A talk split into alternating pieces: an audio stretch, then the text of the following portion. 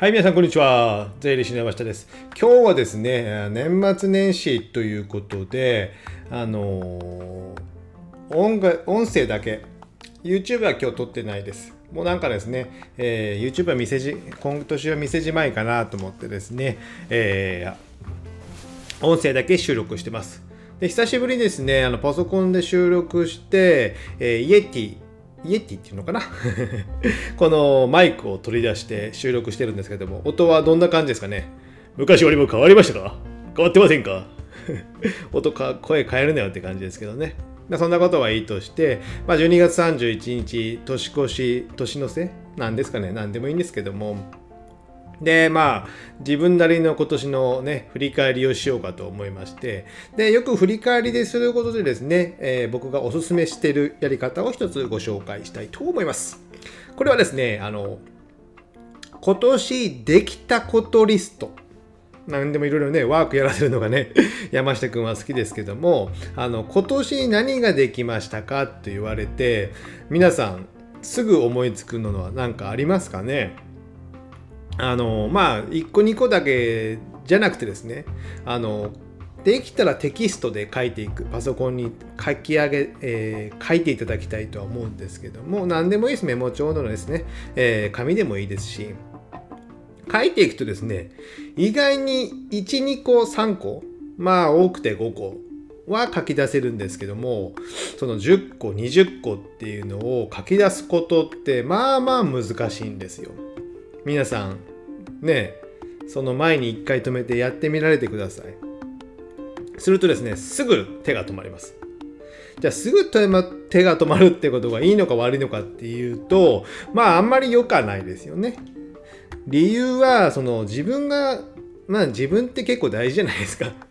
まあね、その人の幸せにして自分を不幸になるっていうのは僕嫌いなので、自分が幸せでないと他人なんて不幸できないと思ってるからですね。なので、ボランティアなんて僕はあんま嫌いなんですよね。まあそれは別の話として、あの、自分を好きで、ちゃんと自分を見ているっていうことができていれば、普段からですね、あの、自分ができている、あ、成長したなとか、思ってることっていうのが結構目についてるはずなんですよね。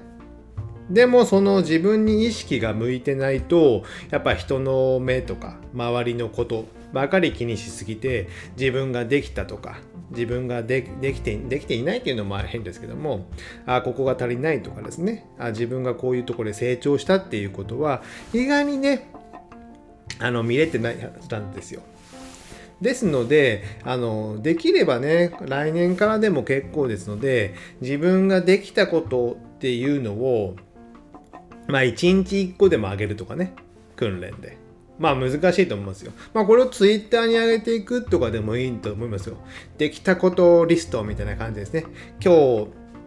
カレーが作れたとかね まあ新しくできたって自分が成長したことリストみたいなイメージができたらいいですかね。だポッドキャストの更新ができましたとか100回突破しましたとかねでこれができなかったけども、えー、動画のタイトル付けができなかったけどできるようになったデザインとかですねそういったことでも全然いいと思うんですよ。あのお店に、えー、一人で食事ができなかったけども一人で食事するために入ることができたとかね、まあ、新しいことをやるとか自分ができたことっていうのを一日一日メモしてもいいかと思うんですよ。そうすると意外にね自分ってそれが積み重なってくると後で見るとですねあ意外と成長してるんだなと思ったりするんですよ。で僕もあのいくつか、えー、書き出してパソコンで見たんですけど今見たところには13個ぐらいあったりするんですね。まあこれ大きな13個。えの例えばポッドキャス ポッドキャシンっていう ポッドキャストの配信ができたとかね、YouTube チャンネルを作成したとかね、あとプライベートでの YouTube チャンネルも別で作ってますので、それができたとかね、動画ソフトを買って動画の編集が、まあ、ある程度自分なりにできるようになったとか、あとビットコインを毎月投資してるとかね。なんだかんだいろいろ書いてたらね、えー、都内中古ワンルームマンション投資も今年始めましたし、太陽光発電投資も、えー2期ほど買って、えー、始めましたし、それの税金対策もしましたと。ね、あと、事業まあ、税理士事務所の事業で LP を作ってウェブ広告をしたり LINE, LINE 広告をしたけども100万ぐらい使いましたけどもほとんど反応なしというですね。そういった経験もまあできたこと。これもできたことなんですよ。失敗からの経験。あここのポジションは誰も響かなかったなとかですね。こういう、えー、展開じゃみんな響かないんだろう。興味はあるけどじゃあここにお金は払わないんだろうなとかですね。そういうのは知れるようになりましたし、まあ、プライベートではニセコへ初スキーに行ったり金沢行ったりソロキャンプでもねいろんなえー、経験を新しいグッズを買ってやったりとかハンモックとか焚き火台とかホットサンドメーカーとかねいろんなことをやりました。こういったのがパパパッと僕は結構上げられる方なんですね。それはまあ昔からねそういうふうに自分自分大好き人間なんで っていうのは冗談ですけども、まあ、自分のことも見ていると。まあね他人が不幸あ他人のことを気にしても仕方ないじゃないですか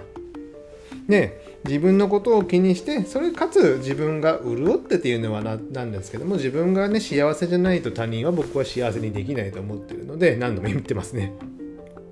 なのでまあこの自分ができたことを、えー、まあ皆さんの手帳とかね僕は Google カレンダーとかをまあ1月ぐらいからバーッと見直して、えー、予定こういう予定が入ってたらああこういうとこに初めて行ったなとかね。こういう作業をしてるなとかね。記事をこういうとこを100個書いたとかね。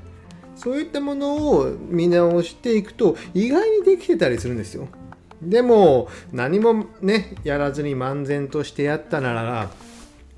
結構上げられるものが少なかったりするので是非そこはま反省というかですね、えー、今後は自分が何ができるかなできたかなっていうのを常に意識しておくとまあこれをやってないからまあ新しいことをしようとかねこういうものをチャレンジしてみようとか1日1個でもそういったものを Twitter や、まあ、メモ帳で、ね、書いていく手帳に書いていくとかでもいいと思うんですよね、えー、スマホのメモにね記録していくだけでもいい。Twitter じゃなくてもですね。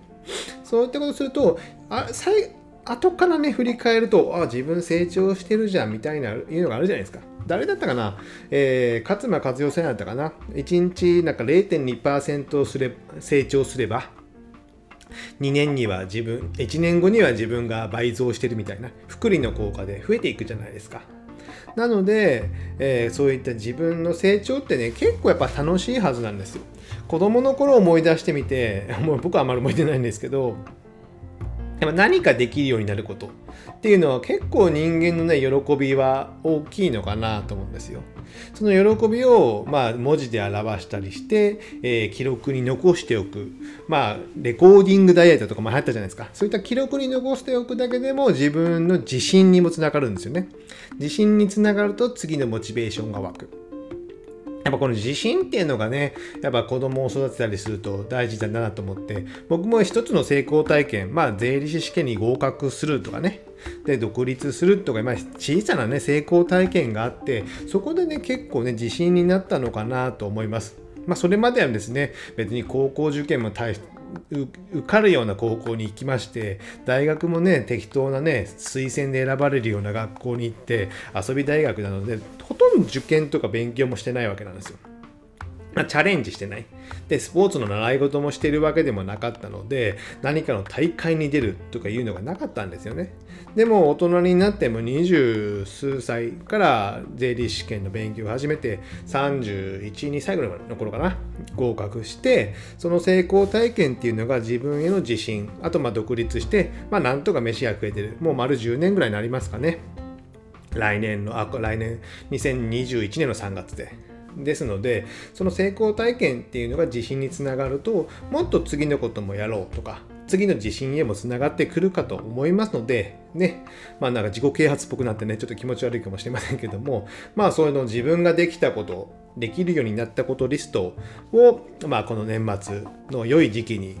書き出してみてはいかがでしょうか。自分大好き人間に僕みたいになっていただければなと思います。じゃあね、えー、年末えー、寒い日が続いていますよね僕が住んでるのは福岡なんですけどもこんな福岡なんか暖かいようなねイメージがしますけども寒いっすよなのでね、風邪とかには気をつけて、また来年、来年って言ってもね、たった1日しか変わんないんですからね、なんかこのね、年のね、変わるっていうのはいい、